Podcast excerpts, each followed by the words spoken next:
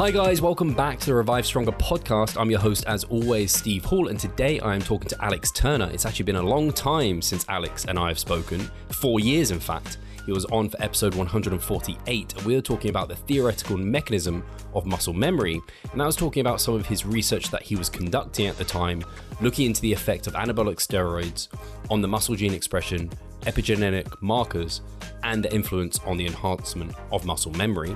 That research has now been completed. Alex reached out and kindly shared that with me, and now we're going to be diving into that. Along with Alex's research, there's also been quite a lot of research coming out that maybe has changed the landscape of how we understand muscle memory. So, if you have heard of muscle memory, you think you understand it well, I think this podcast will give you a, a real further understanding of that about what we do know and maybe what we don't know. We also discuss some elements of uh, how steroid use here in the UK has really grown to large a large extent, and how there isn't really any real health care or care for those individuals, and how that might have downstream effects that are unwanted, and also the effect of kind of if anabolics uh, and someone takes those and you get a muscle memory effect, how long should that person have to wait before being able to compete, or should they even be able to compete in a drug free sport in the future? Some really interesting discussion. Now, I want to remind you guys that at Revive Stronger, we are online coaches. We use evidence based practice along with our experience to help our clients lose fat, gain muscle, and take the stage, whatever their goals might dictate, improve their physiques and their confidence and their knowledge. And this is what we pride ourselves in is excellent communication. So if you are interested in a very communicative and very individualized online coaching experience, definitely check out our coaching. It'll be linked in the description below. But without further ado, let's get into a chat with Alex. One thing first, uh, some of the audio quality on Alex's side was a little bit spotty in parts, but the discussion was really good and clear for the most part. I do want to just flag that up just so you go into this with some expectations that there might be some spotty bits. But overall, I think the conversation flowed really well. So let's get into the chat.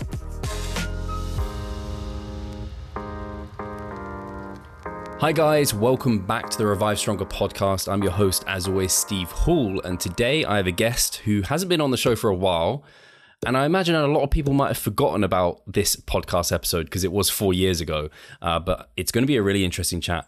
And uh, this is Alex. I'm going to say Alex Turner. Your the, the, initial part to your last name is not the easiest thing to say, Alex. So I, I uh, might even let you say that part uh, because yeah, I always struggle with um, more complex names because I'm just a terrible speaker. I think. Uh, but yes, he came on four years ago. It was episode 148. So that was the theoretical mechanism of muscle memory. The listeners will be very aware of kind of muscle memory but I don't think it's really ever delved into to a large extent, just generally. Um, I think a lot of people hear it and they just think, oh, yeah, muscle memory is a thing. Whereas we're going to kind of question that a little bit potentially here. Uh, so we were covering um, some research that he was conducting into the effect of anabolic steroid use on muscle gene expression, epigenetic markers, and their influence on the enhancement of muscle memory and that has now been completed and published. Uh, Alex now has his PhD. He is officially a doctor. I should have introduced you as Dr. Alex actually at the start. And so, yeah, we're here now. I know it's been uh, a bit tough for you because of all the things that happened over the past years, but uh, it's finally published, Alex. Thank you for being here.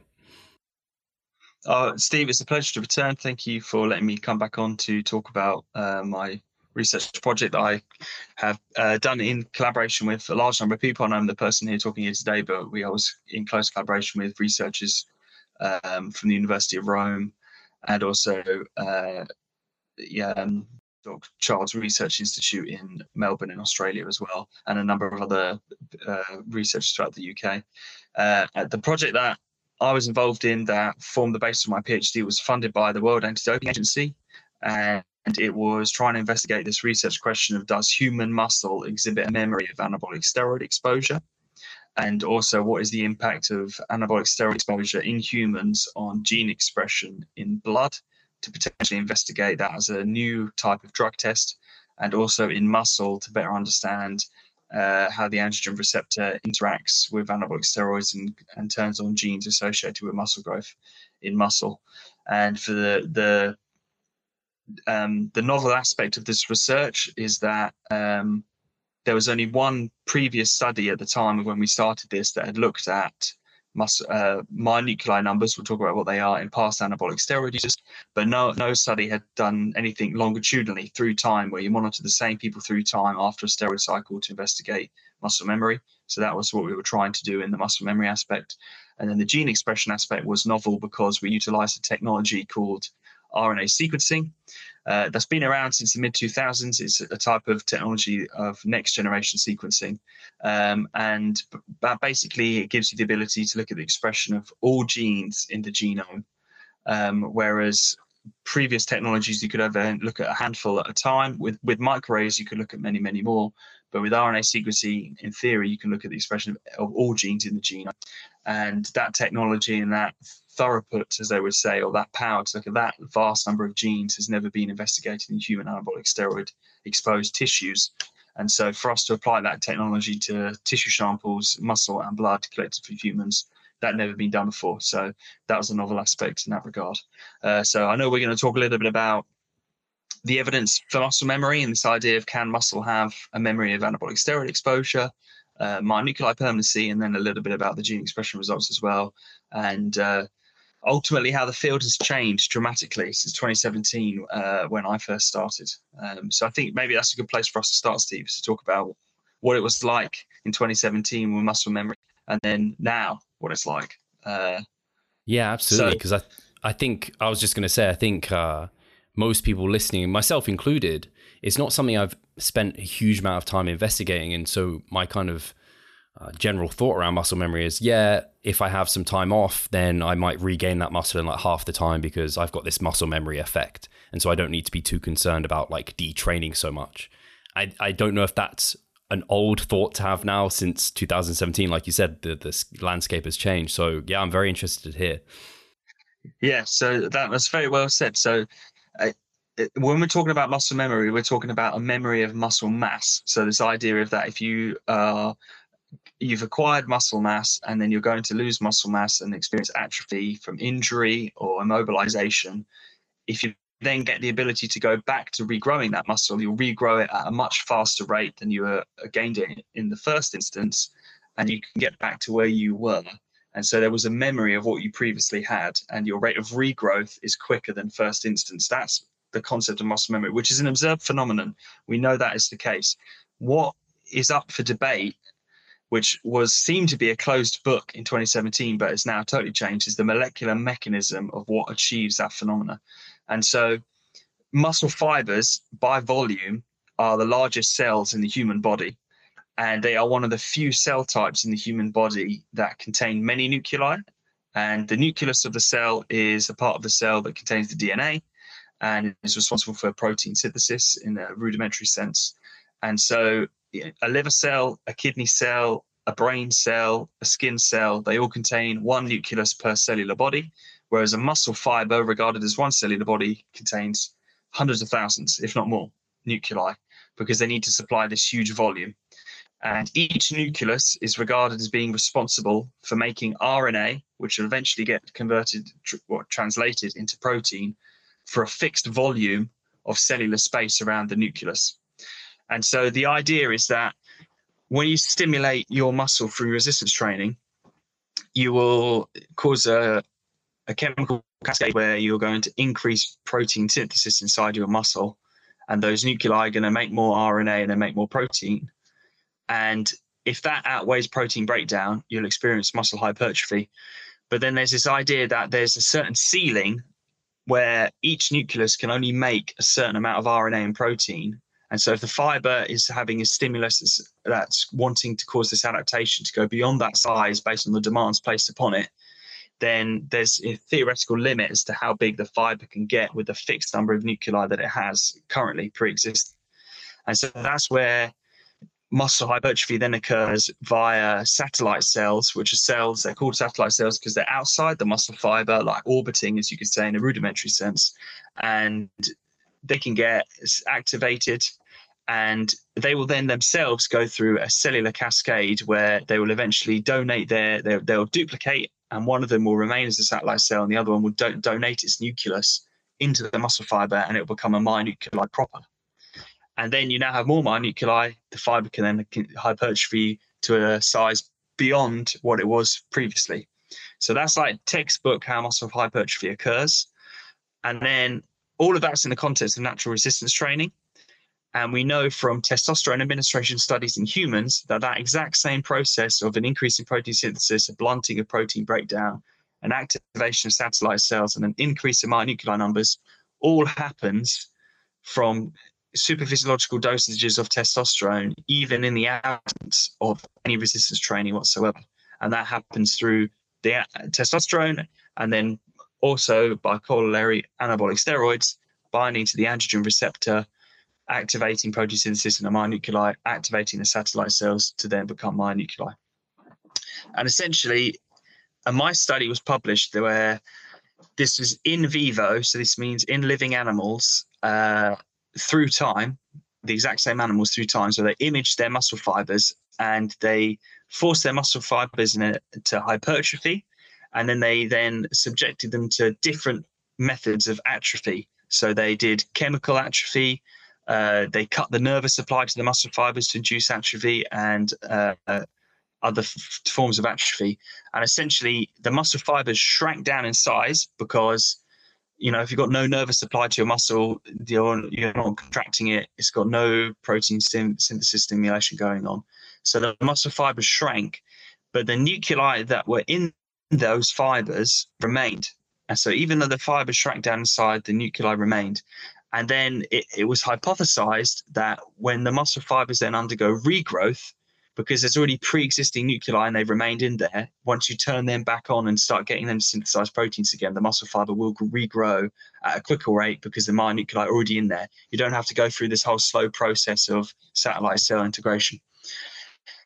And in the context of steroids, you now then have this idea that, and it was shown in a mice study, that you give mice anabolic steroids, their muscle fibers increase in size, their number of nuclei increase in size. You remove the anabolic steroids, their muscle fibers will actually shrink down to the exact same size as controls.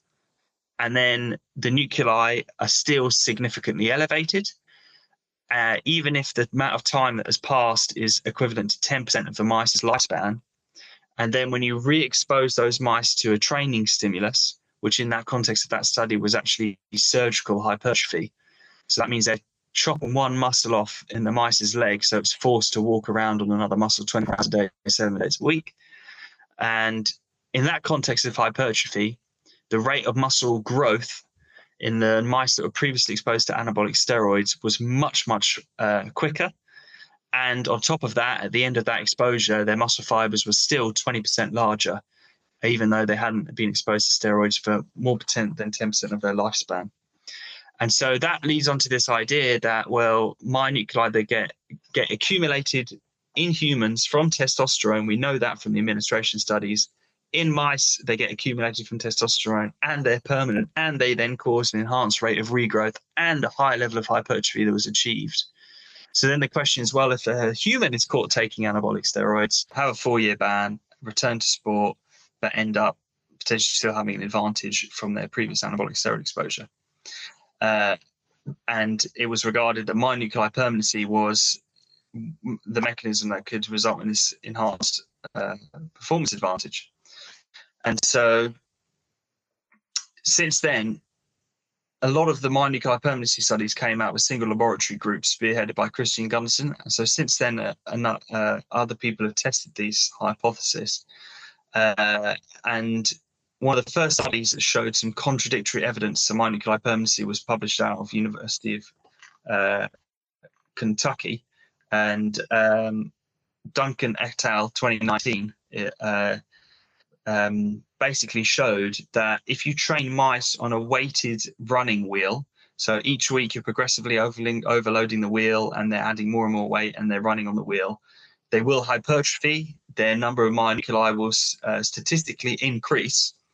But then when you take away that training stimulus, they actually uh, lose their myonuclei and it goes back down to baseline. And so, in this context of a regular resistance training stimulus in a mouse model, uh, myonuclei were not permanent. And then the Gundersen group then decided to do a human study to investigate this because all, all of this research at the moment we're talking about is is in mice and uh, and a researcher called Kevin Murach reanalyzes some of their data sets. Psilander is the is the original study, and then Kevin Murach does a secondary analysis of this. And basically, they train 19 individuals, but only seven of them actually accumulate myonuclei from the training program they're subjected to, and six of those after they stop the training program and they go into a detraining period. At the end of that detraining period, they've actually dropped their myonuclei numbers back down to baseline. And so, even in the context of that human study, uh, they've lost uh, myonuclei. And so, they don't seem to be permanent after that single resistance training stimulus bout study exposure that they, they're subjected to. Uh, and then there's also another study in old adults who undergo a periodized program, and a similar thing happens where they have um, uh, a significant increase in myonuclei after the 24 weeks of training, and then after the they go enter a detraining period and they have a one year follow up, their nuclei have gone all the way back down to baseline again. And so, because now you have this contradictory evidence where both in mice and in humans you've got uh, studies where training programs have occurred and myonuclei have been statistically accumulated and then reduced back down to baseline but you still have this like in real time imaging of live muscle fibers in mice that show myonuclei permanent. You have for and against evidence, contradictory evidence. And so in 2020, Timothy Snijders publishes a really good review paper on this topic and basically says there is now no consensus on myonuclei permanency. Um, muscle memory is an observed phenomena, but maybe it's not 100% solely due to myonuclei permanency. Uh, and so, what is the molecular mechanism that's causing the observed phenomena?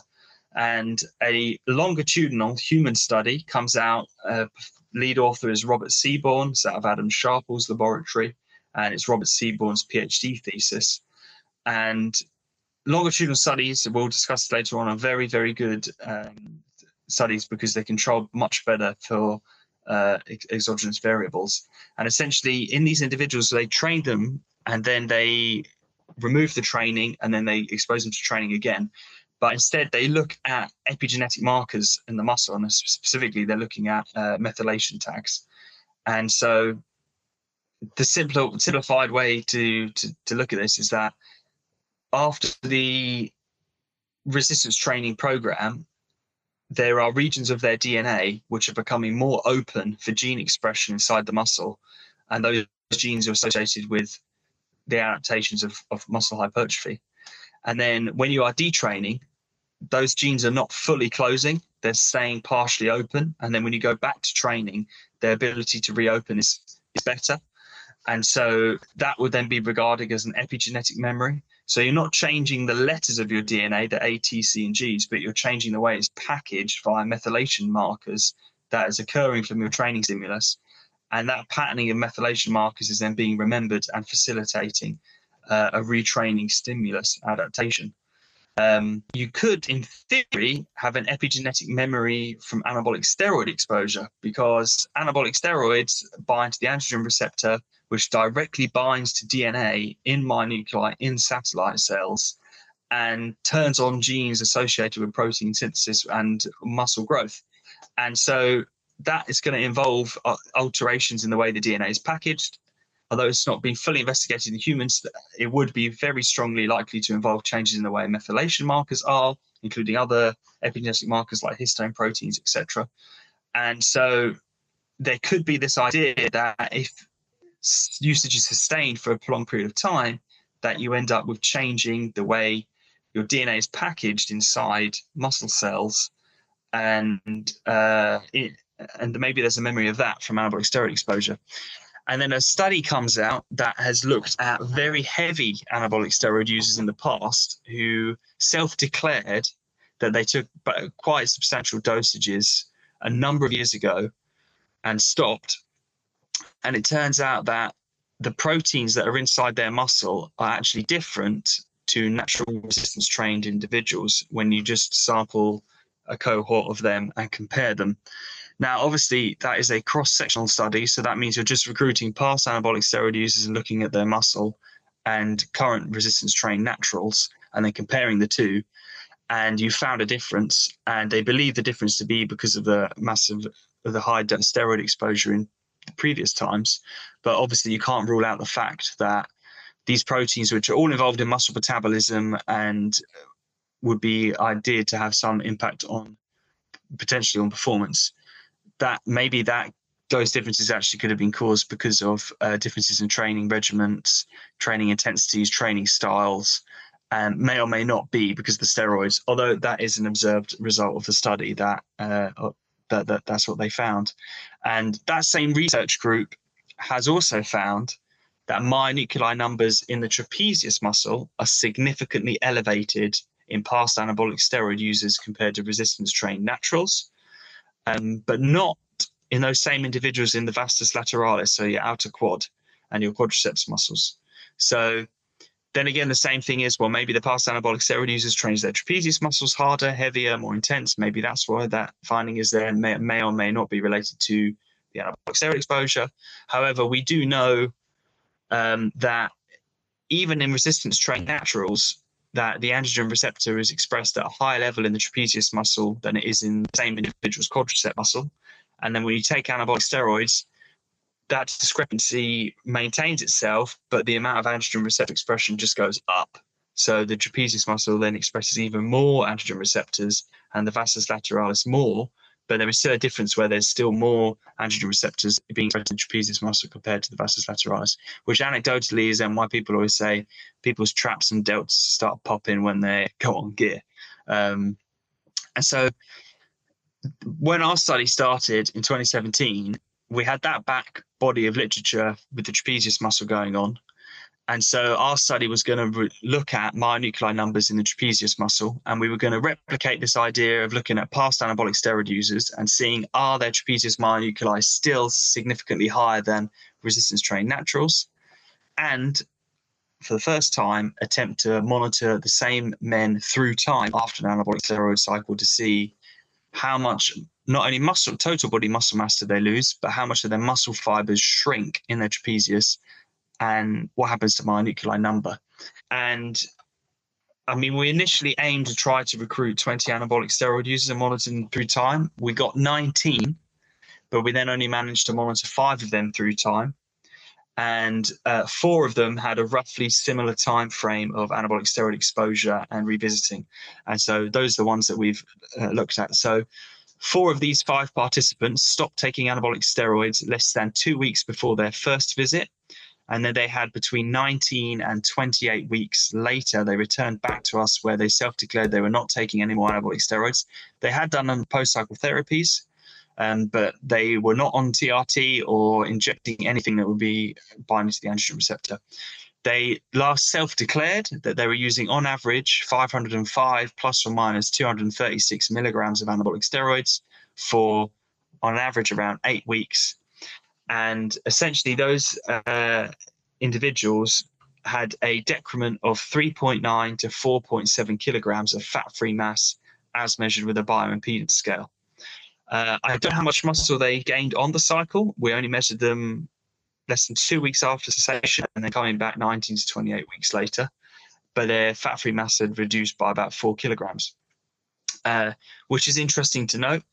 Um, as far as I know, there's very limited data on that in, in general. Uh, and that's going to change in the future because a study is being conducted at the moment, uh, spearheaded out of the Netherlands by an endocrinologist called Diederik Smit and some of his other colleagues. And Diederik managed to recruit 100 men taking anabolic steroids in uh, the HAARLEM study, and they've managed to sample them before the cycle has started, the last week of the cycle, three months after the cycle, and then one year later.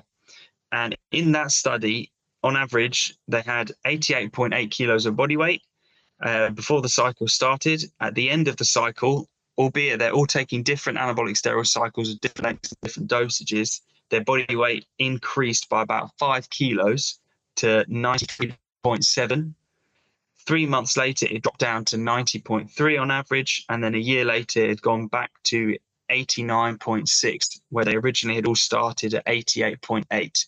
But that still, with the range of values of the one year follow up, was still statistically higher than the 88.8 average. But we are talking about body weight here, not body composition, so fat, muscle, or water. Uh, but Diederik now is replicating this study and he will have the ability to look at body composition. So there will be a much larger data set than just the four individuals that we had in our study as to how much muscle mass people can lose measured with impedance and actually looking at body composition, which I think will be a very interesting data to note. Um, and so in terms of myonuclei of our returning participants, we, out of the five that we had, we uh, three of them we managed to biopsy on both occasions, uh, and two of them they had they had stopped their cycle within two weeks of first visit, and then they returned sort of that twenty-ish weeks later. One of them he stopped his cycle like more than thirty weeks before his first visit, so he's not as good as a data point. Um, but in, for example, returning participant two who stopped his his cycle uh, less than two weeks before, his fibers decreased from 7,854 micrometers squared to 5,677, and his myonuclei values were actually comparatively the same. So that is, in theory, the signature of muscle memory because your fibers have shrank, but your myonuclei have stayed the same. They haven't subsequently reduced.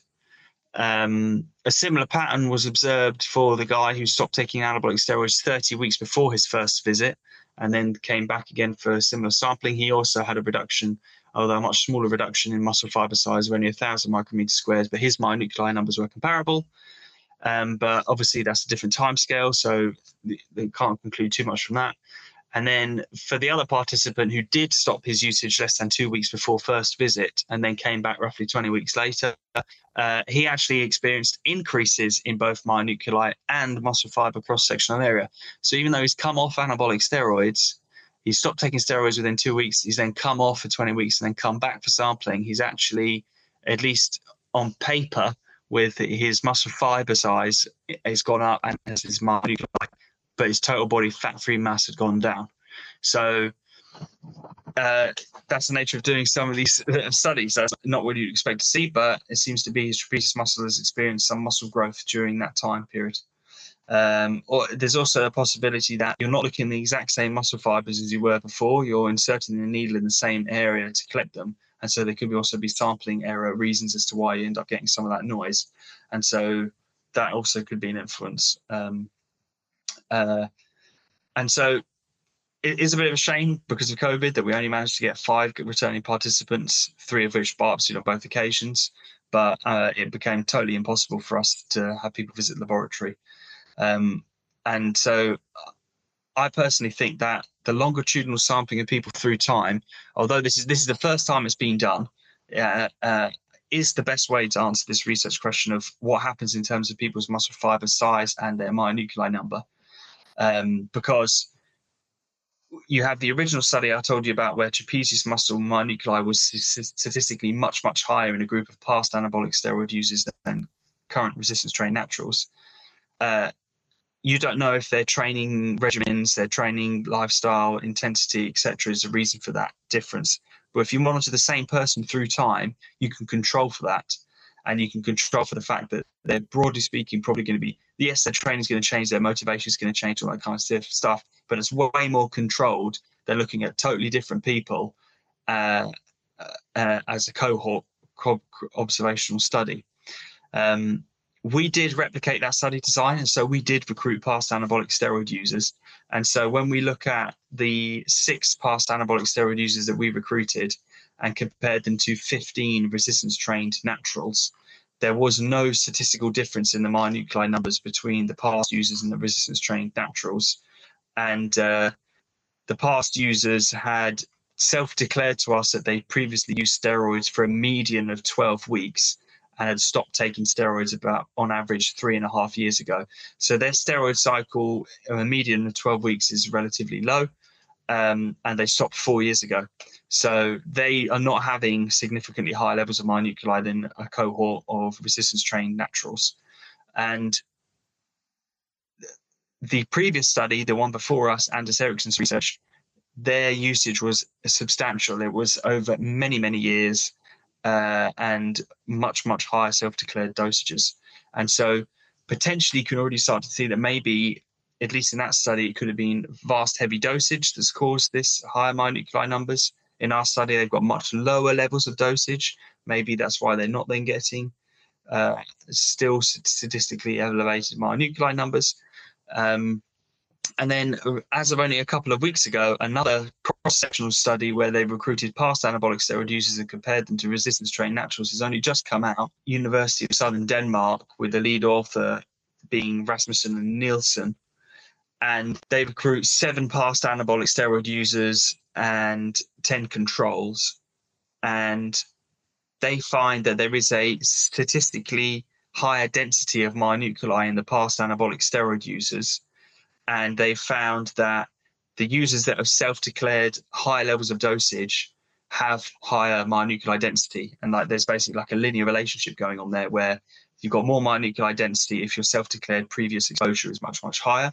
Um, they are uh, saying that they stopped taking anabolic steroids on average four years ago, um, and the takeaway conclusion is longer lifetime AA anabolic steroid exposure was associated with uh, essentially more myonuclei density in the previous users.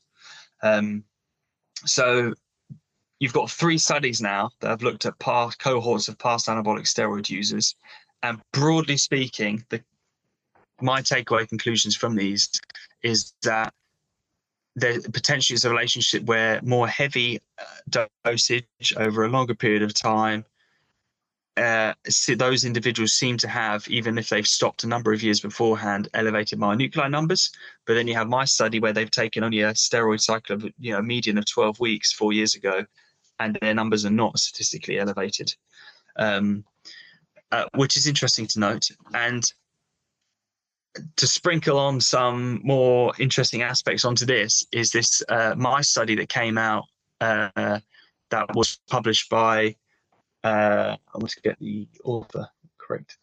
It's the same group in Kentucky. Kevin Murach is, is involved in that paper, uh, and essentially what, what what this study has done is you can now genetically modify mice uh, where you insert a gene into the satellite cells of the mice. Well, you insert it into into the mice so that it only gets turned on inside satellite cells when you give the mice a specific drug. And the gene that they've inserted is a diphtheria toxin gene. And so diphtheria is a pathogen. And so when this gene gets turned on, it causes cell death. So you give the mice a drug and it will turn this gene on only inside satellite cells and it will cause a cell death inside the satellite cells. So these mice are born normally, they mature normally uh, through uh, as juvenile mice all the way into adult mice and they are totally normal. You then give them this drug and it selectively destroys all of the satellite cell in their muscle. And then you then give them testosterone and you see what happens. And it turns out that their muscle fibers hypertrophy to the exact same size as normal mice that can hypertrophy their muscle fibers from testosterone by accumulating myonuclei. So myonuclei accumulation is not mandatory to achieve comparable levels of muscle hypertrophy at the fiber level in mice. And so if that is the case in humans, then that means you could have humans who are taking anabolic steroids are experiencing muscle fiber hypertrophy and increases, but they're not actually accumulating any myonuclei. And so potentially maybe there is this relationship where you have to have sustained dose and sustained exposure to uh, actually achieve myonuclear accumulation from the steroids, uh, and then for them to even then potentially then linger. Um, uh, and so that that also puts a sprinkling in the works. But obviously, I'm extrapolating here from my study, and we don't know. But that data I think is quite important to note because we know from the testosterone administration studies that even like 300 and above milligrams is causing myonuclei to significantly increase in number. But then also you've got now my study that's showing that you can achieve comparable levels of growth at the muscle fiber level without any myonuclear accumulation going on in the first instance. So myonuclear permanency is then even then not a factor to be discussing because they might not be getting accumulated in the first place, which is why you really need to have a longitudinal study with a large number of participants to really investigate and integrate this question. Um, you know, the HAARLEM study had managed to do muscle biopsies, I've spoken to the researchers, it was something they couldn't have done because they were sampling people before, directly after, three months and a year later. It would have been the most exquisite data set to investigate that. But doing muscle biopsy research and the molecular biology stuff was not the focus of what they were doing. They were more interested about the harm impacts and the implications on health. And that study is exquisitely done and is very interesting data to note because they find that even after a single steroid cycle, there is left ventricular hypertrophy. So the the the chamber involved in pumping um, blood around your body and your heart has in, increased in size after just a single anabolic steroid cycle, which is regarded as especially deleterious for health marker. But then it actually goes back to baseline after the people fully come off anabolic steroids. Um, they also find that even after a single steroid cycle, um, about three quarters of the men are having sperm counts that would be below regarded as being fertile and um, those a lot of those men are then not actually recovering that after a year, albeit they're not doing certain things necessarily to counteract that, but that's still a finding. And they've also found that things like negative alterations in cholesterol profile, blood pressure, lipid parameters, kidney markers are all going in the wrong direction with people on steroid cycle, which we know, but then they are all going back baseline when these individuals are fully removing them from their system. Uh, so it's very interesting data in a real cohort of actual general, you know, recreational users, as you could be saying. Uh, and their body composition data, when it comes out, I think will be incredibly interesting to note to be able to see how much muscle are people gaining and losing uh, versus also the side effects that they're experiencing. Uh, th- that would be very interesting to see. Um, so I mean that basically uh, you know gives you a summary of our study, what we found in terms of myonuclear permanency, muscle mass reductions, uh, the two other studies on past anabolic steroid users and what they found about myonuclear permanency, the literature debate about are myonuclear permanent or any at all anymore. Um, and so I don't know, Steve, if you've got any questions on that. Otherwise, I can touch a little bit about our gene expression findings.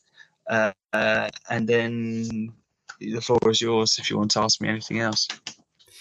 So yeah, it's um, very interesting. I guess my thoughts are, or my assumptions from what you've said, though, it, it still seems muscle memory is a thing. It just might not be the myonuclei that is necessarily the thing that's involved with that. There might be something else, especially because with the rats there, it didn't seem to be important for them to hypertrophy to have like that baseline there because that they weren't available in the same way as what they would have been if they hadn't gone through what they'd gone through.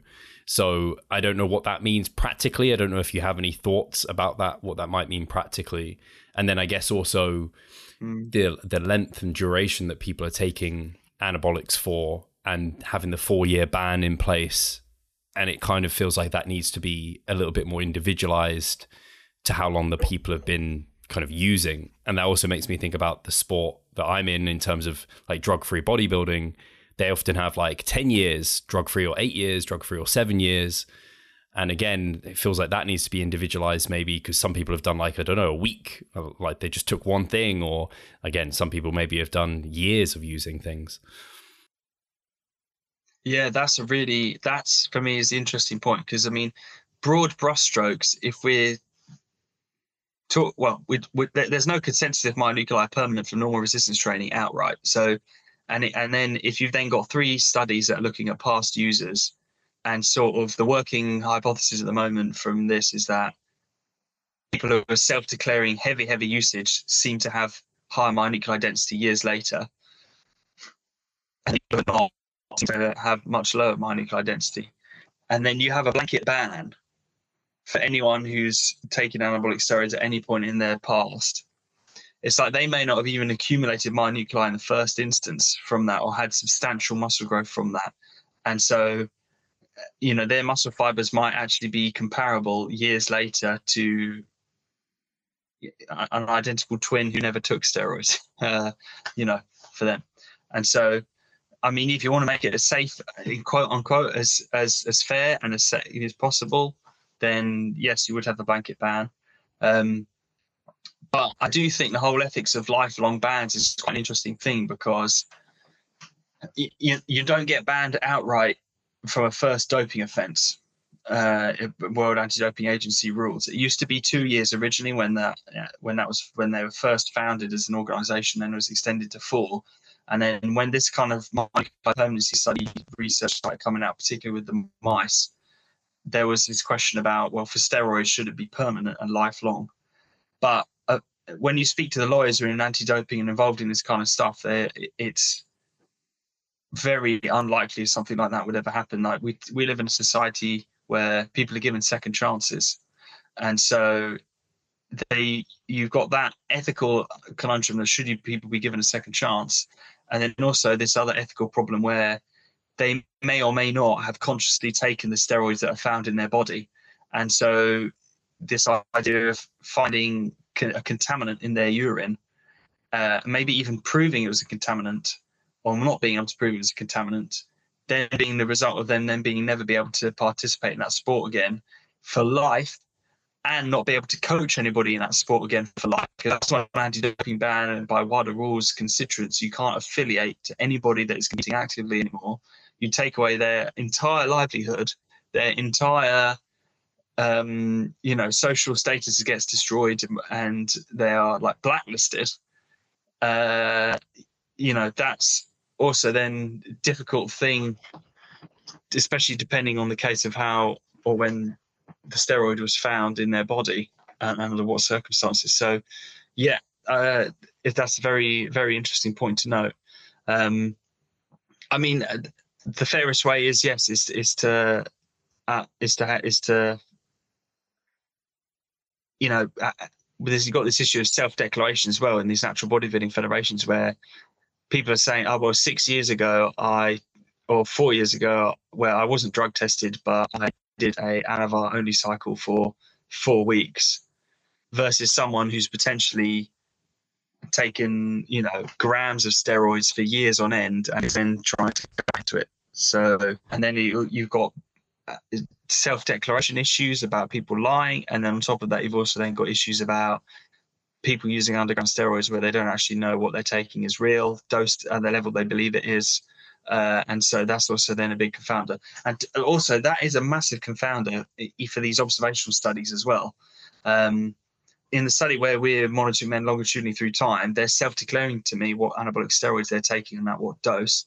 And the same for these cohorts of past anabolic steroid users. They're saying I stopped on four years ago, and I took this steroid cycle for six months prior to that, I mean, memory recall issues are natural and at that point going to be difficult. And then you factor on top of that that they haven't got the steroids around anymore, so you can't test them.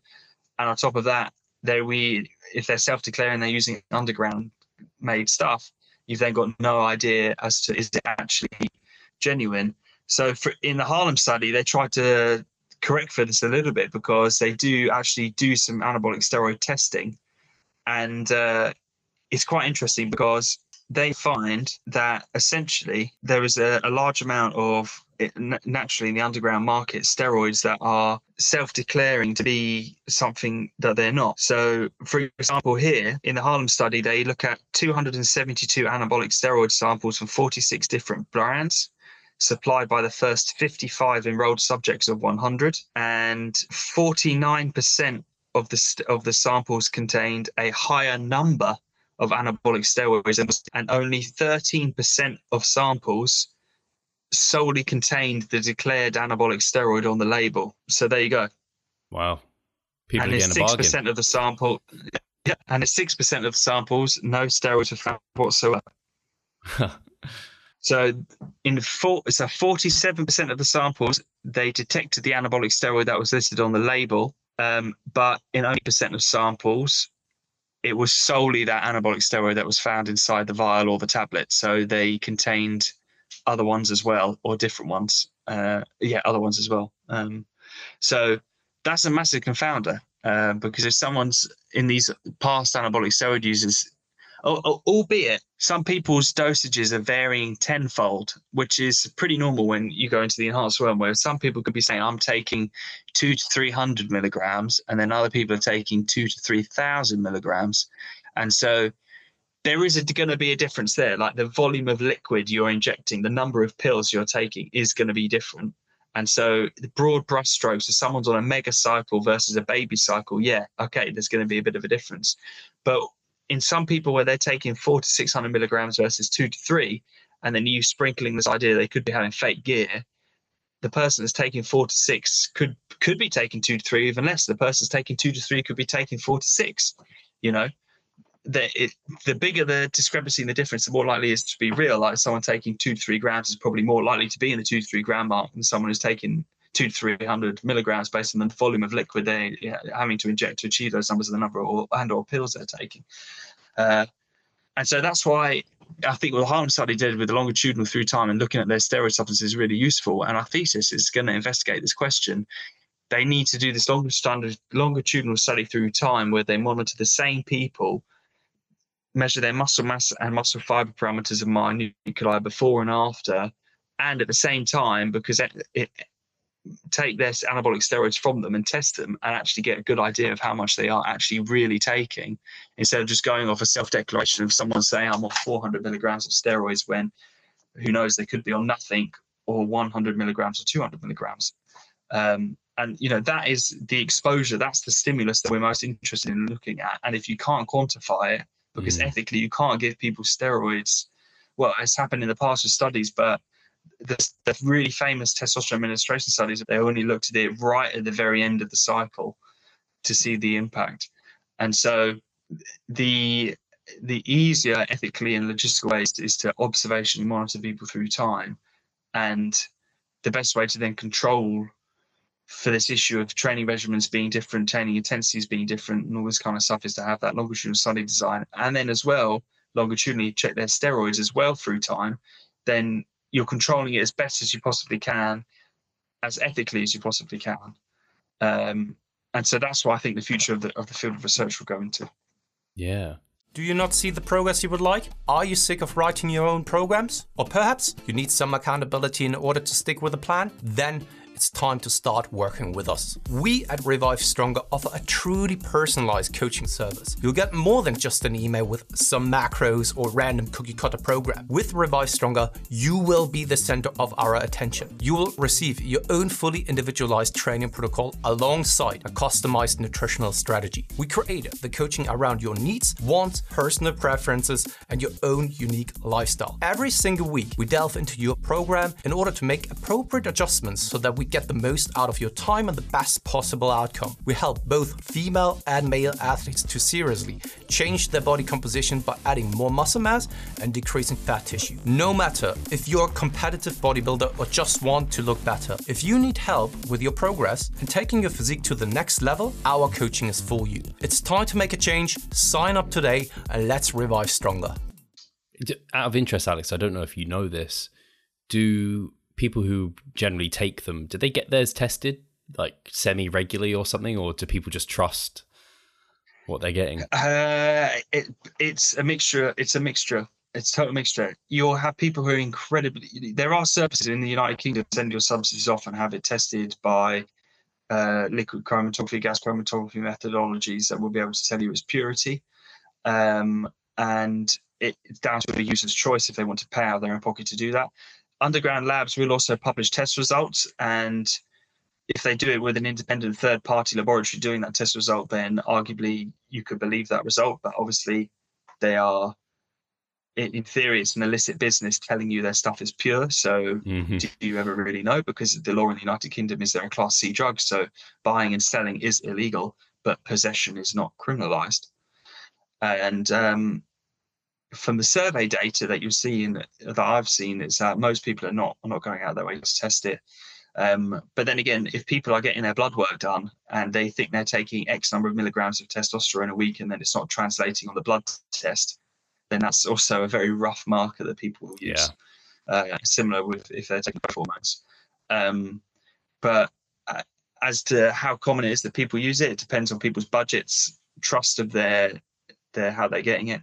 Um, and some people they bypass all of that because for safety reasons and harm reduction purposes, they don't want to risk injecting stuff made in the underground market. They will go and acquire them legally abroad and bring them back with them in the United Kingdom on their person. And in theory, that is legal. Um, uh, in theory, you have to self-declare it at customs. I'm not sure how many people are really doing that, mm-hmm. uh, but that that would be the current state of the law. Um, uh, because there have been instances, it's published in the literature, there's instances known on social media where people are getting abscesses and other bacterial contaminated oils and causing them uh, to potentially even lose a limb or to have yeah. part, parts, you know, serious bacterial abscesses that are having to have surgical to remedy them.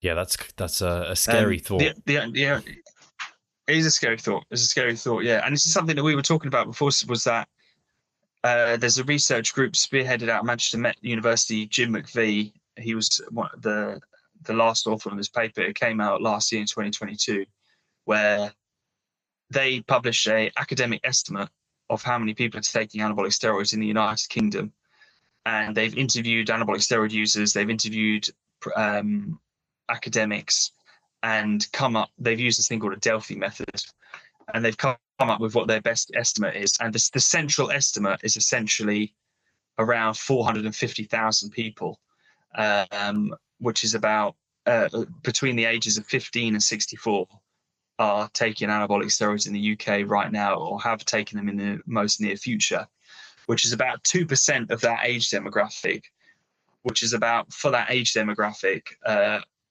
um, one in 48 people was what it would translate to. And so there is a, a part of research in the UK that is leaning on this idea of do we need to consider having better harm reduction services to better provide a service to these for this demographic of people who could be causing themselves serious harm um, if they're not if they don't know what they're doing if they're taking underground made substances um, and take not taking any breaks, taking sustained high amounts of steroids for very prolonged periods of times, not monitoring any health markers whatsoever, any doctor supervision, and uh, unknowingly to themselves potentially causing long-term organ damage. Uh, like you can damage yourself to the point where you will cause permanent kidney failure and have to go on dialysis. You can cause excessive plaque buildup, in increase your risk of chronic heart coronary disease. Uh, all of the signs of those diseases can be seen along the way if someone is to do their due diligence and then to be sensible and, and to take fully time off and to stop. And there is this idea that maybe there needs to be a harm reduction service and a health monitoring service because it could be a burden on our, on the NHS in the future. If you end up with a large number of people who end up having to walk into dialysis wards because of kidney damage, that could have been mitigated uh, if the person was told the damage they were doing to their body before it was too late. Um, and so, for example, the HAARLEM study is done out of a harm reduction clinic in the Netherlands where people are going there and having their health parameters and markers investigated. I know then people will then say, well, it could encourage usage because people can then try to adopt a safer usage model and they don't try to, uh, you know, they just keep taking what they can and getting away with it and keeping their health markers in range. But it, I, I think these substances, because they can damage health, uh, people are always going to be taking them and there's always going to be a desire and a motivation and so the best instance at least in the eyes of these harm reduction practitioners possibly in the future for public health is at least people are made aware of the current state of their health and what the impacts are currently happening. So they ha- have the ability to stop before they do too much damage and it's then too late. Um, so it's going to be interesting to see how that evolves because it's like we were discussing before steve that recreational anabolic steroid usage uh, is I, I, would say and this is what the literature would say is that its all-time high. So um, it's never been as prevalent in society as it is now.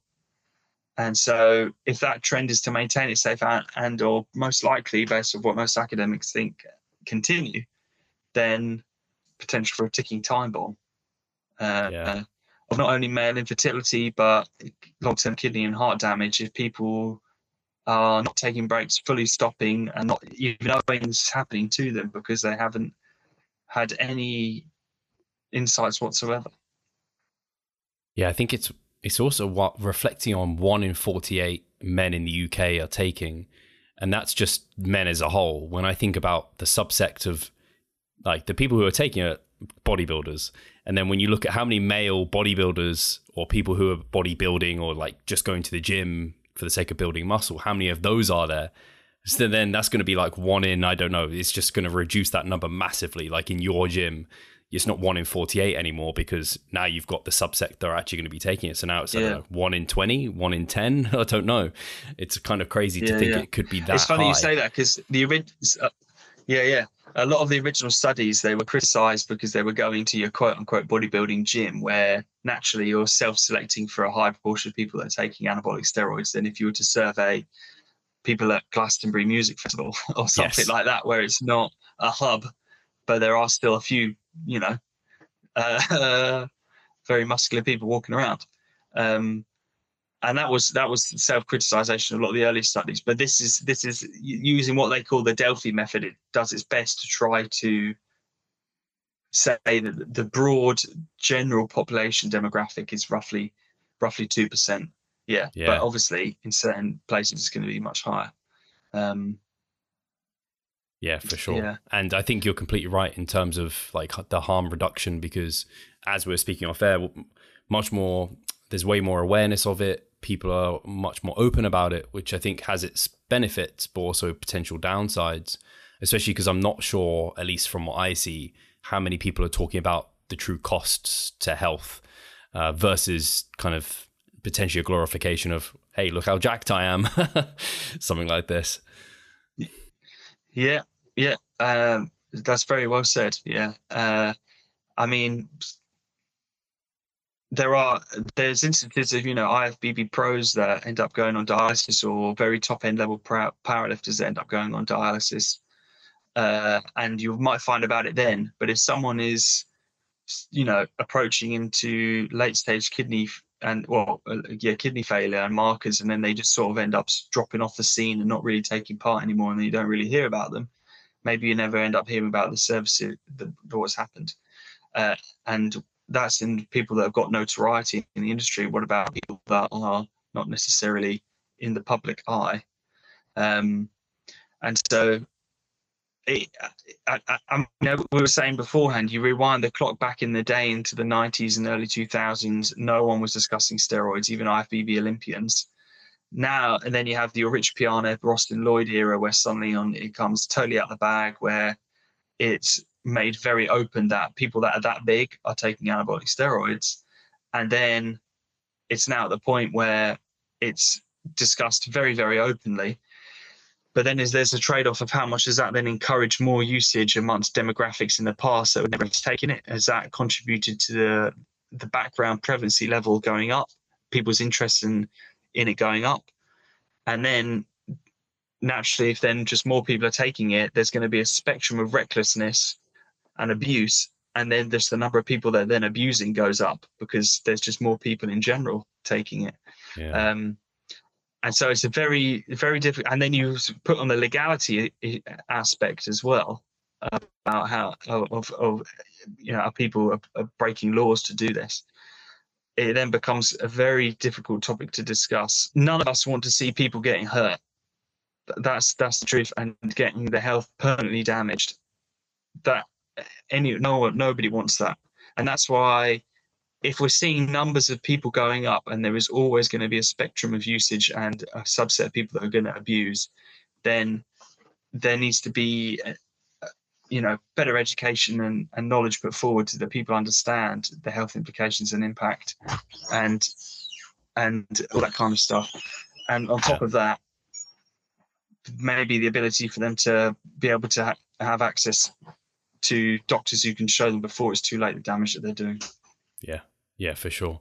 Alex, I don't know if you've still got time. I know you, we were going to go on to gene expression, those parts of your study. So this this is an open access research article was published in May of 2023 in BMC Medical Genomics, and essentially we looked at uh, out of the 55 participants that we recruited. So we had seven sedentary individuals, well, non-resistance trained individuals, uh, and then we had uh, our resistance trained cohort and our current anabolic steroid user cohort.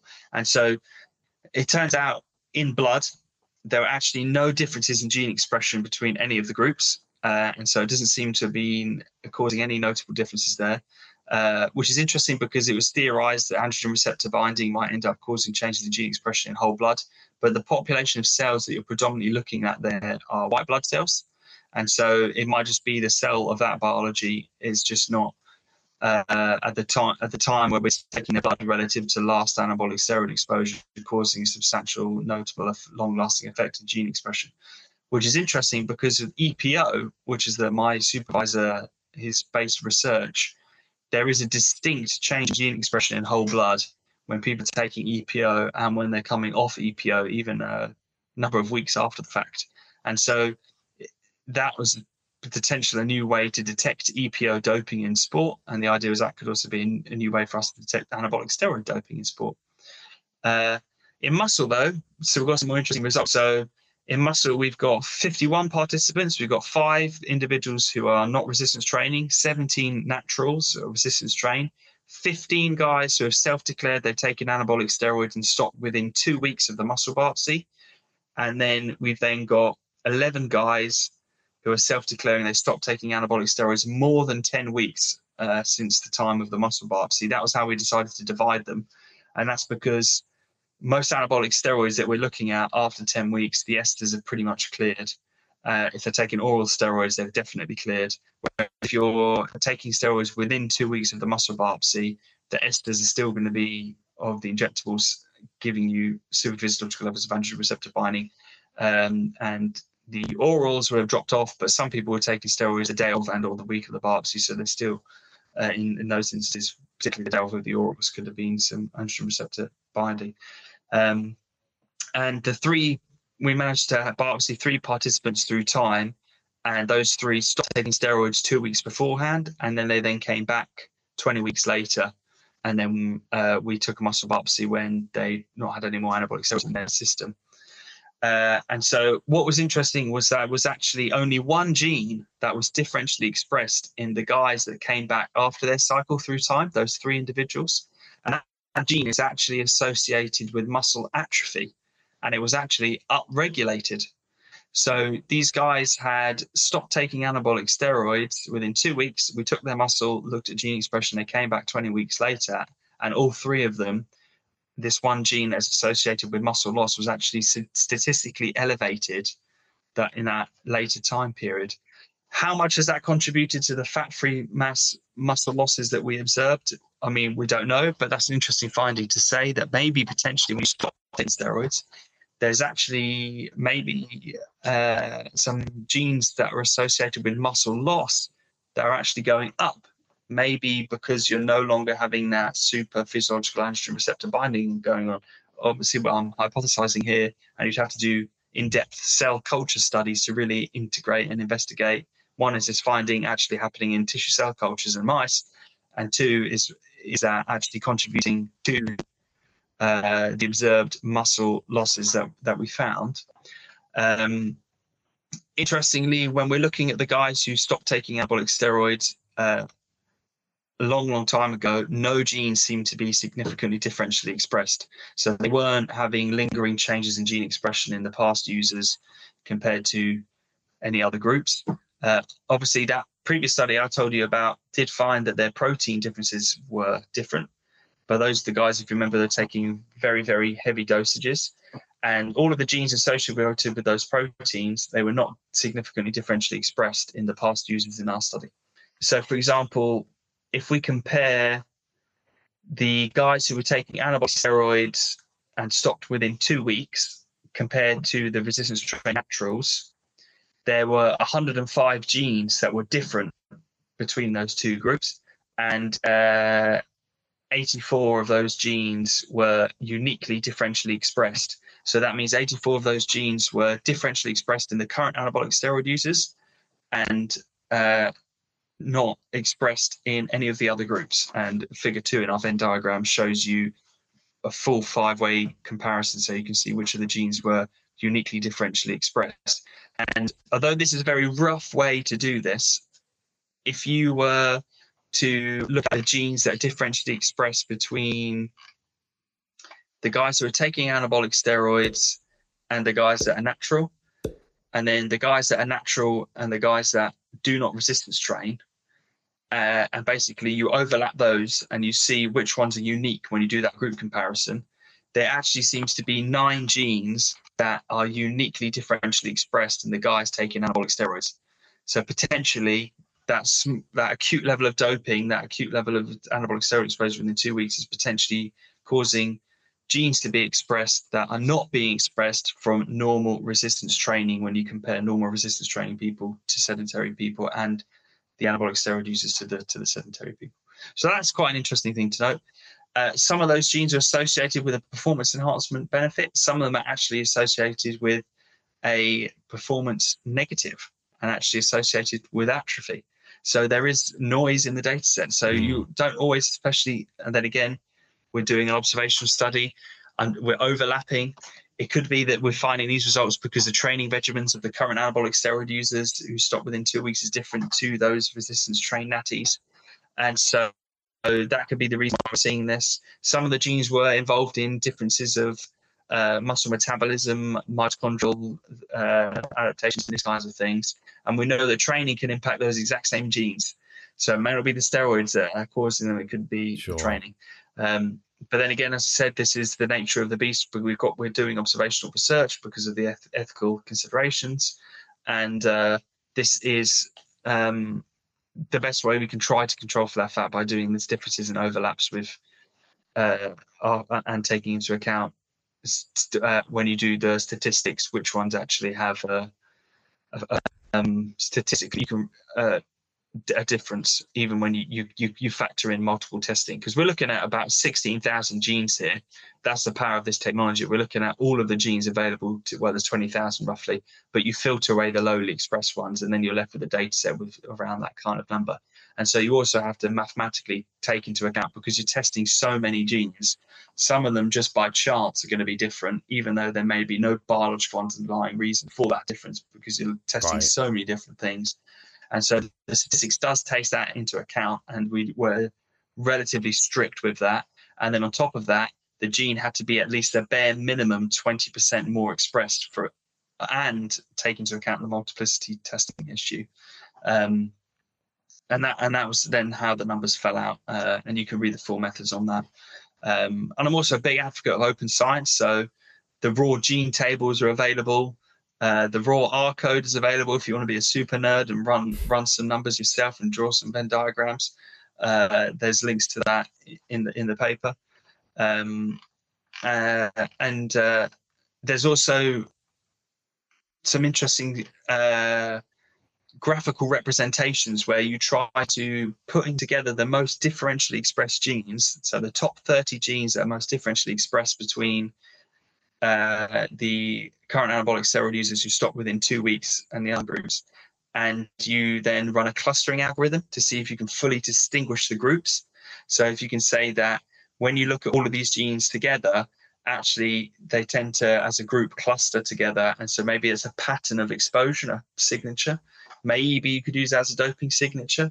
Uh, and there seems to be some pretty good clustering but not clear cut clustering. So there's actually pretty much like all of the current guys who stopped taking steroids within two weeks are clustering differently to the guys who stopped many, many weeks ago, the natties and the sedentary individuals. But then there's still a couple of natties in there that are actually clustering with the current anabolic steroid users' gene expression profiles. I don't think it's because they're taking steroids. I think it's just noise in an observational studies data set.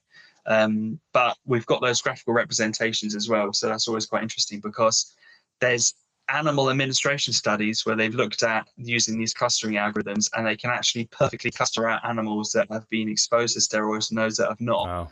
with the idea that you could test their meat and look at gene expression to try and determine if their farmers are giving them steroids in the European Union when that's actually illegal to do as a growth promoter. Uh, and so in those, that's why we did the clustering algorithms, and I reference those papers in the article. In, in those instances, in animals where they're giving them trenbolone, uh, there is very, very clear cut clustering, and it's causing like a whole pattern of genes to be very differentially expressed that an algorithm can then fully computationally distinguish. And us using very similar computational methods has not obtained full distinguishment, um, but relatively close. But then again, they did natural administration study, gave gave them fixed dosages, whereas we didn't. So uh, that pretty much is the summary of of uh, the research that uh, I've done for my thesis. Um, the only other stuff I did was uh, I did during the time where the pandemic was shut was look at uh, catching people doping at the Olympics where their urine gets frozen. And then years later, after the fact, they go back with enhanced technologies and go and look at the frozen urine samples and try to catch them. And it actually turns out, uh, I'll send you this paper, Steve. If you, I'll send you all these papers, you can link them up. That if you look at all of the medals that have ever been reallocated at the Olympic Games, in the in the majority of cases, over 70% of cases, that doping has been identified after the fact when the sample has been reanalyzed with an improved technology and they've actually then end up found a doping substance and in the majority of the cases it's an anabolic steroid uh, whereas of only about 30% of olympic medals that have ever been reallocated for doping that doping has actually been identified in real time at the time of the summer olympics in, in you know july august kind of time frame which i find quite an interesting finding because if, if that's what you're finding at the olympics that only started storing samples from 2004 onwards, that long-term sample storage is not mandatory and obligatory for continental championships, European championships, world championships of any sport. Some sports do it, but they do it on their own accord. They're not obliged to. And so uh, you can then think about maybe what levels of doping people have got away with in the past, where they were doping at a world championships in 2004, 2005, 6, and 7. Their samples were never stored in the long term. Then they go and compete at the Olympics in 2008, get stored for the long term, and then they get caught in 2016. Well, it's like, well, actually, they could have well been doping in the years beforehand, but the samples weren't stored and the technology wasn't good enough to detect it. Yeah. So, uh, always science shines, I think, a light onto how it's always this cat and mouse game, you know, of the doping versus the the the tests. Um, they'll go on in perpetuity, you know, yeah. go on forever uh, this is just off the cuff now, Alex. Uh, but I swear I heard that there was some rumor of a like untested Olympics happening. I don't know if you've heard. Uh, yes, this. have you have you not seen this? Have you? Yeah, have that's you what I'm saying. It? Yeah, I saw. No, I saw something. It's okay, it's real. Yeah, yeah. This is actually yeah, happening. Well, but they're planning. I believe they're planning on doing it next year. Uh, I believe it's a very wealthy uh, entrepreneur that's hosting it. And uh, yes, they are hosting not all of the traditional Olympic sports, but a handful of the traditional Olympic sports, so track and field, weightlifting. And they are very openly saying there'll be no drug testing whatsoever.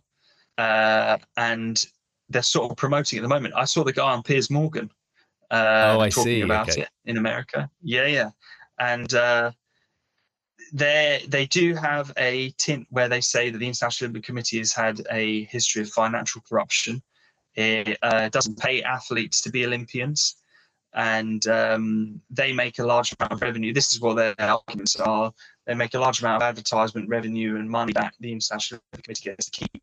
But the actual athletes doing the performances is why people watch the competition and not really gaining access to. And so they want to try to improve that in their mind. And then along with that, they say the testing system's broken, there's loads of doping. So why not just remove that? People and have doctor supervision. Uh, they can have doctor supervision. You, uh, one, if you take part in that, you're going to get blacklisted from any tested sport outright. So I'm not sure what athletes are going to necessarily take part in that. or ruin their Olympic dreams if they do. And then secondly, if they are using doctor supervision for taking steroids, we even know from the Olympics that if the people that are winning medals are doping, they're taking the whatever they can get away with in the smallest dose to try to skip a drug test and not taking heavy, heavy, you know, really risky things. And so I don't know if you'd be more inclined to take heavy, risky eh, drugs if you had a doctor helping you versus I want to take a little something just to have that 1% extra performance advantage over someone and beat a drug test. And so they say it would be better for athletes' health, but then I think maybe there's more inclination for athletes to end up taking more than if they were actually tested and trying to get away with it, and where they're probably because they're tested having to take less. So uh, you can uh, I've forgotten what it's called. Um, I'm just blanking on the spot on the name, but if, if, you Google it, yeah, you'll find you'll you'll see it, and I think it's believed to sort of take place next year. So it'll be very interesting to see what happens, how much publicity it gets, and what people think about it. Yeah. Um, obviously, it's quite controversial. Um, yeah, you added. So we'll see if it actually Sorry. even takes place. Yeah, yeah, I think you added some really good nuance there in terms of like better for health, which I think a lot of people would assume it is. But you're right in that, like, you can't be completely reckless with your drug use if you're trying to pass tests. Like, you have to manage that somehow, and that probably means lower doses, doing it for less time potentially, all of those sort of aspects. So it's very interesting. And I'm interested also in all of this because as a natural bodybuilder and competing in natural federations, I'm like we're always trying to think like the thing that makes us different from the enhanced side is that it's natural. How do we make sure it's natural? Is through good drug testing or like obviously polygraphs are widely used and oh, I think they're more of a deterrent than anything. And it's interesting to hear all of the things you're mentioning. I'm just like, I think it's probably a financial issue, I think, on our behalf, as in we're nowhere near the size of, say, the Olympics or something like this, where we can afford that amount of drug testing. Yeah. And it's also it's a type of drug testing that you do as well. For like growth hormone, for example, is only detectable via a blood test. So there's no blood testing going on, then well, you can be taking growth hormone and no one will know about it. I know that's been a problem with the Olympics. I'm sure that's that's a very expensive test to do. And then, I mean, also like uh, I, published a research article about the doping practices of weightlifters, and I looked at a 10 year data set and all the steroid types of steroids weightlifters have been caught taking. Uh, and that, that then inspired because a lot of weightlifters got caught in this retesting of samples because the main technology that improved was the ability to detect oral steroids like Anavar, Winstrol, and Turinabol. And um, most of those people that are getting caught in weightlifting, even in instances where entire podiums are getting caught, they're only getting caught for one oral steroid, like just Turinabol or just Winstrol. Whereas then, if weightlifting is now going to be in the untested Olympics, uh, uh, like they're probably going to be taking injectables as well. And based on the timeline of excretion of the injectables uh, relative to the oral steroids, if they're detecting oral steroids in their urine at the Olympics and only detecting one oral steroid, if they were on injectables, they would have detected that as well, but they didn't. So eh, I, I'd feel like doctors, at, at, what point does the doctor say, oh no, you should only be taking one oral steroid in this untested Olympics? Uh, but the athlete's like, no, I want to take injectables as well. I want to take, you know, and growth hormone and and this and, and do a diuretic for the water cut. Oh, God knows what else. You know, it's like they're, they're probably going to be taking more polypharmacy then they're not. And then who's making the decision deciding on that, the athlete or the doctor? It's an ethical minefield. Yeah, I can totally see that. Alex, thank you so much for your time. Uh, I realize we've been quite a while now, and uh, thank you for coming back on and explaining all your research to the listeners and what that might mean for implications for people. And just, uh, I guess, mostly it's to chew on it at the moment. I don't think there are any like big practical implications right now that we have. Uh, is there anything else you're working on in future? Is there anywhere people can keep up with your work? Uh, I mean, the best place would be to just go on Google Scholar. Anything I do is, is going to end up being on there. You'll see all my full publications. I'll link that to you. I'll also send you a breakdown of, of, of, a lot of the papers I've discussed if people want to go and have a look at look at that. Uh, that that will be uh, the best the best place. Okay, um, perfect. Yeah, uh, and then Steve, I have to I have to thank you for letting me return uh, to be able to discuss my work. You very kindly uh, let me come to your London seminar, which I, uh, you know, the, the last one before COVID. Uh, you let me talk about my work to help with recruitment. I'm very grateful for that because you, you did help me get more participants and. You know, I've also uh, dedicated my PhD to the participants because of uh, without them, we can't do these kinds of studies. And the help you provided me, uh, obviously very grateful for that. Uh, and for you let me return to talk about this work because I, uh, yeah, I could talk about this stuff to no end, and uh, you know I'm very interested by it, and uh, it's great to be able to discuss it with people like yourself who are not interested, particularly obviously with your natural bodybuilding, the implications of that, and um, uh, yeah, I just thank you a lot, Steve, and um, thanks, thanks for your time. I appreciate that a lot, and I'm glad to hear that that helped. And as always, guys, thank you for listening, and we'll catch you soon. Take care.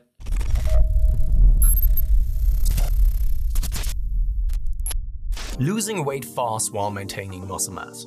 Sounds too good to be true, doesn't it? It isn't though. It's reality and we know how to do it. And we will help you achieve this. The Minicut movement is an 8-week fat loss program to make you lose a huge chunk of fat while maintaining muscle mass at the same time. We will support you from the beginning to the end so that you see the results you would like to and come out of it much stronger. You'll receive a fully automated spreadsheet that is based on your nutritional needs. You can choose between six different male and female training templates. Over 30 videos will guide you through each and every single step of the minicut so that you're getting the most out of your journey and that you always know what to do. But the best thing is that you can start whenever you want. The minicut movement is open 24 7.